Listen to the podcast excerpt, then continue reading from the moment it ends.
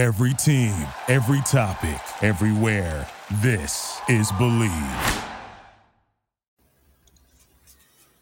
Hello, everyone, and welcome to 100 Yards of Football Sports Talk Radio. I'm going to be your host and producer this evening, Logan Landers. And joining me to talk about the world's largest outdoor cocktail party between the Florida Gators and Georgia Bulldogs.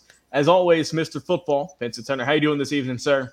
Hey, I'm doing fantastic, man. Great football game with great tradition over the years. Oh, you are not kidding. And in the SEC, everyone has their eyes on this matchup. But before we break it down, talk about who's going to be some key players and also some key factors in this SEC rivalry, let's go. Go to our comment section. Let us know who's going to win this game. Is it going to be Georgia? Is it going to be Florida? You can check us out on Facebook and on YouTube, as well as our podcast available each and every single week under the same name 100 Yards Football Sports Talk Radio. Available anywhere you enjoy listening to your shows. Well, let's talk about this matchup here, Vincent. We've got the Georgia Bulldogs, currently number one overall in the nation, been there for 19 consecutive weeks, a perfect 7 and 0 taking on the Florida Gators, sitting at five and two. Let's talk about Georgia, see what they've been up to, and how they are going to fare coming in to this matchup. So Georgia, they're coming off a bye week. They were got some rest last week, and uh, I think that it was kind of much needed because we know the big factor for Georgia coming into this game, Vincent.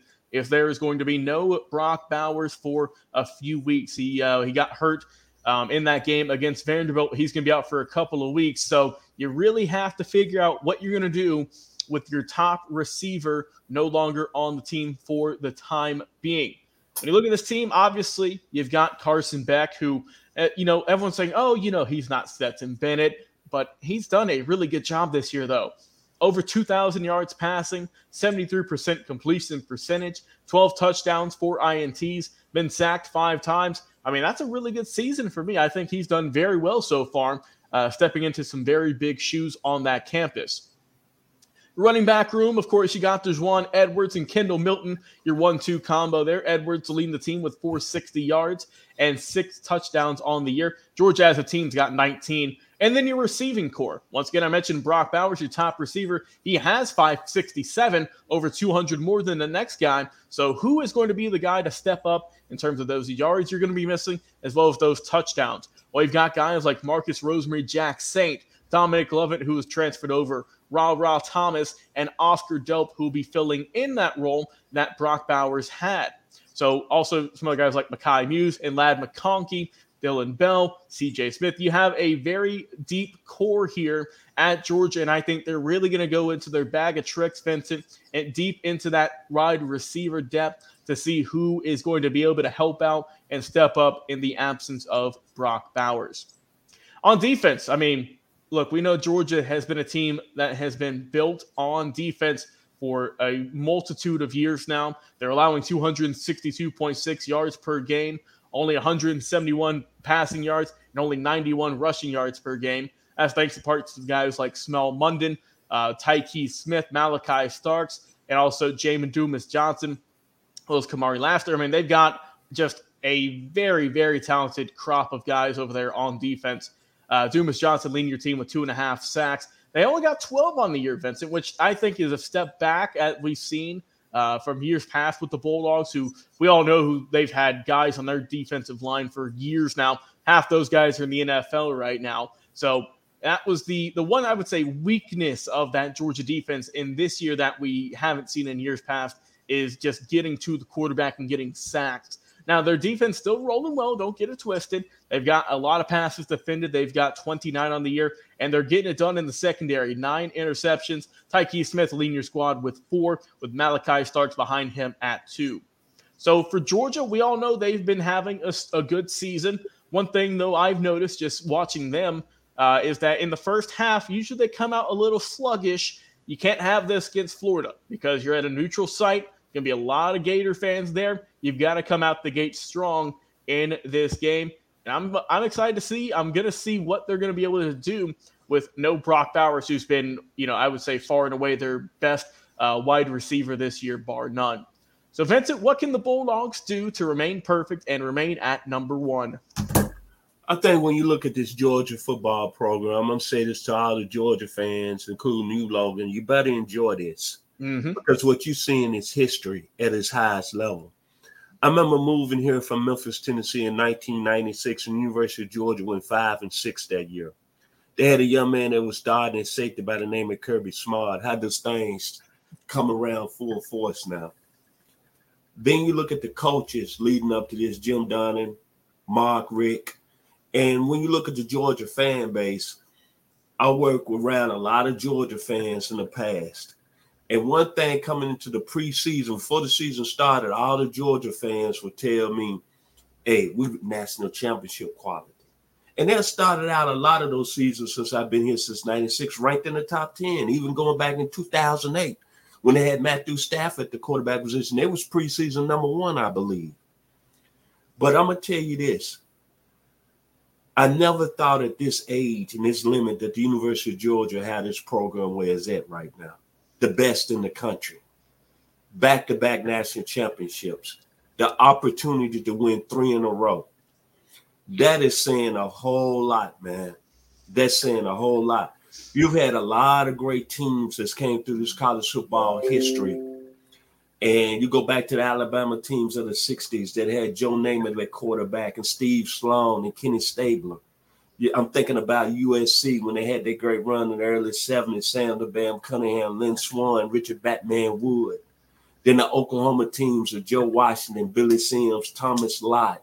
Then the Miami teams under Jimmy Johnson. But none of those teams won three in a row, Logan. Mm-hmm. Now you're a University of Georgia fan. Think about that. None of those great teams won three in a row and they coach from a coach by a guy that's from the state of Georgia, and he has that program at another level. I know they've had some issues off the field, and a lot of things have been said about the culture, but it doesn't prove what the Georgia Bulldogs have done on the field, man. Back-to-back national championships and an opportunity to win the third one this season.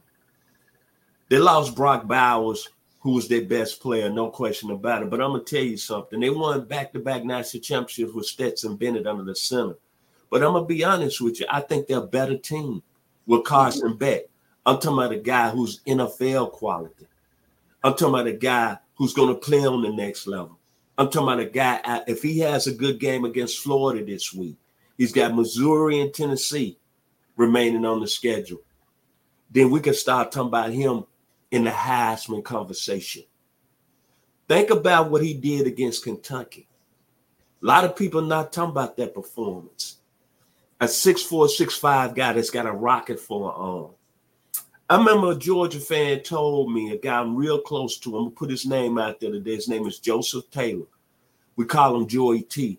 He told me when George Pickens, who's now playing for the Pittsburgh Steelers, had his pro day at the campus, guess who he asked to throw for him? Carson Beck. Mm. This is a team, Georgia. Granted, they played up and down to their competition, but against Kentucky, they showed you that when a team comes in and is ready to challenge them, Kirby Smart has them to play. And the reason is that they play defense. 14 points a game, only 36 first downs the whole year. 171 yards a game they're giving up in the air and only four yards of play. And really, that hasn't been up to their standards, thinking about all the players they put in the NFL Jordan Davis, mm-hmm. Jalen Carter, Nakobe Dean, Derion Kendrick, Richard LeCounte, Eric Stokes, Quay Walker, Devonte Wyatt. Do I have to go anymore? This the list goes on and on. Smart, this is what Kirby Smart has done and built. You mentioned Sal Monday, Tariq Smith, Malaki Starks, Jamon Dumas Johnson, Kamari Lassiter, who a lot of people saying is the top corner right now going into the 2024 NFL draft, and Javon Bullard, who a lot of people saying is the best safety going into 2024 NFL draft. And then I go back to the quarterback position. the young man out of Jacksonville playing in his hometown, 12 touchdowns, four INTs, over 2,100 yards passed. And I heard that he's requested 60, 60 tickets to, for the game for to come see him play. I think this is a Georgia team that hasn't really re- reached a level of excellence yet, Logan. Hmm. Granted, they lost their best player, Brock Bowers, but they get they did get Lad McConkey back. Another guy at the receiver position, they're saying they're saying in the 2024 in the draft is either a second or third round pick and a pretty good football player. And one other key point I want to bring up, I'm gonna go back to their defense. They lead the nation on third downs allowed at 24%. To beat a man, you got to beat the man. I think Georgia, this is a game that me personally, I want to see where they at. And I'm already got a good feeling that they're going to show the nation that they are still at the top of the college football mountain. We have endured, we we we have looked at what Deion Sanders has done out in Colorado, which has been a very good story. We've talked about the Pac-12 being the best conference. I was on that North Carolina tip mm. almost two weeks ago till they lost last weekend. But nobody's really talking about the Georgia Bulldogs. A lot of people saying they've underachieved. Going to be very interesting if they make a statement on Saturday. I'm gonna say it right now. I don't see nobody defeating them and keeping them from winning a third national championship. And that's what happens. Then you got to put Georgia on this run. It's the greatest run in college football history. Mm-hmm. I'm sorry. And maybe when we talk about Knute Rockne, we talk about Bear Bryant, we talk about Eddie Robinson, we talk about Jerry Meredith at Tennessee State, we talk about Ara Parseghian, John McKay, the young man out of Bainbridge, Georgia, is going to be put up in that class of coaches. And I'm gonna tell you one other true story if I let you get on with Florida, Logan. See, good people. It's something about good people. When Kirby Smart got the job in 2016, Logan, you know how big we are on the Twitter accounts. Of course, hey, yeah. Daniel Kelly. okay. I uh, text Coach Smart. He didn't know me from Adams uh, Eve. I said, Coach Smart, congratulations on you getting the job at Georgia. Logan, this is on my mother and father's grave. They still living in Memphis, Tennessee. He texted me back in 30 minutes and said, Thank mm. you. I really appreciate it. Good people do good things. University of Georgia, I got to give kudos. They are right now, to me, the top college football program in the country. To beat a man, you got to beat the man. Yes, sir. Well said. Well said. Let's talk about their competition, though, Vincent. The Florida Gators, uh, team who you know they've they've had a solid season this year, five and two. First loss of the year came opening week against Utah. Then they lost to Kentucky, but they've came back. They won back to back games, beating Vanderbilt and South Carolina. That score's led by a, a, a young man by the name of Graham Mertz. Uh, he's had a really solid season overall, closing in on 2,000 yards for the season, 76% completion percentage, 12 touchdowns, just two INTs. Only blemish, though, if you look at his stat line, he's got 19 sacks. So, got to get that cleaned up this week if you want to beat the Georgia Bulldogs. We mentioned that Georgia's got a solid rushing game, but I think Florida might have the edge on them here. They've got two guys with over 400 yards rushing. That's with Montrell Johnson Jr. and Trevor Etienne. Both those guys have combined seven touchdowns. And when you look at their receiving core, just get a big red marker, circle this name, Mr. Ricky Pearsall. 619 yards, leading the team by a lot with 44 grabs as well, three touchdowns on the year for the young man. Someone to watch out for, as well as Eugene Wilson III and Arlis Boardingham is tied in there, as well as Kahleil Jackson, another solid wide receiver there with the Florida Gators. Now you look at the defense, you've got Shemar James leading your team with 50 tackles. As a team, in terms of sacks, you got 11 on the year. And your main guy, when you look at that, one's going to be uh, Princely Umanmielen and Tyreak Sapp behind him. He's got two. In the secondary, you've got a good bit of passes defending. You've got 19 on the year. Handful of guys getting those with Jason Marshall, Jalen Kimber, and Jakeem Jackson. Interceptions, though, Vincent, they've only got two, so not able to to to take the ball home, just bring it down with them, but they can swat it out the way. So, but if you're Florida, man, I'm looking at them. Got to get the running game. Have to establish that. Have to have Graham Mertz having another big day. Got to keep him clean in the pocket. Can't have him getting sack after sack. And the defense, you got to get some turnovers if you want to win this ball game. Mr. Turner, your thoughts on the Florida Gators? When you look at Florida, and you got to think about when Urban Meyer was there as the head coach, and uh, Florida was performing at a high level under Tim Tebow. Then you think about the Steve Spurrier years when he had them flying with the fun and gun offense, and Gator Nation doing the Gator chops. And Florida, their fan base was very arrogant at that time. It's kind of weird to see Florida where he had as a program. I like Billy Napier as the head coach. Um, they played some real good football the last couple of weeks. Had a big win last week against South Carolina. Um, Graham Mertz played at a high level. A guy that transferred out of Wisconsin um, didn't play really well in that program. When he came out of high school, he was rated as the second best high school quarterback in the country. I don't understand why he went to Wisconsin, but now he's at Florida against South Carolina, 423 yards passing, three touchdowns.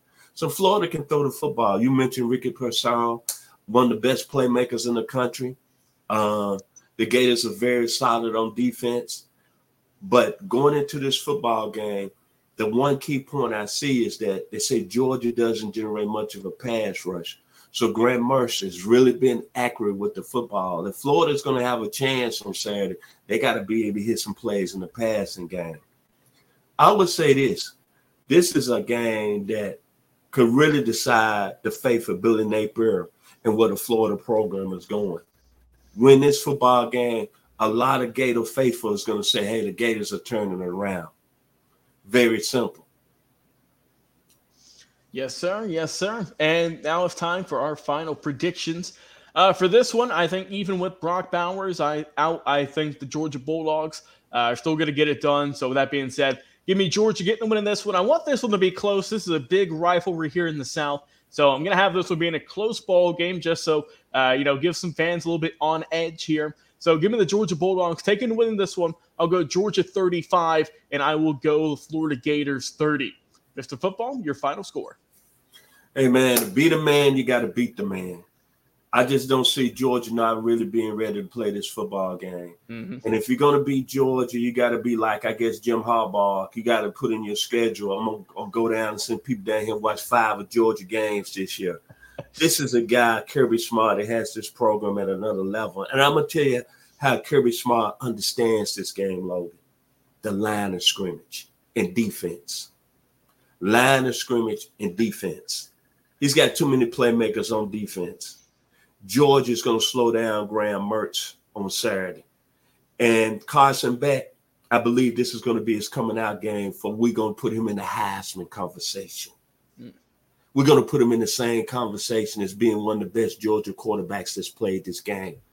This is his hometown, Jacksonville, Florida.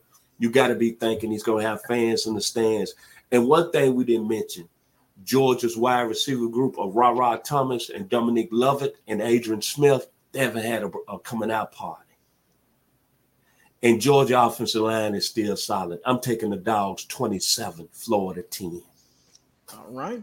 Well, you heard our predictions, our thoughts, but we're going to hear yours, our fans, in the comments section on either Facebook or YouTube. Once again, we appreciate you tuning in and watching us each and every single week. As always, Mr. Football, Vincent Turner, pleasure talking college football with you, my friend. I've been your host and producer, Logan Landers. Go enjoy some football this weekend, everyone, and we'll talk to you again on another. Thank you for listening to Bleav. You can show support to your host by subscribing to the show and giving us a five star rating on your preferred platform.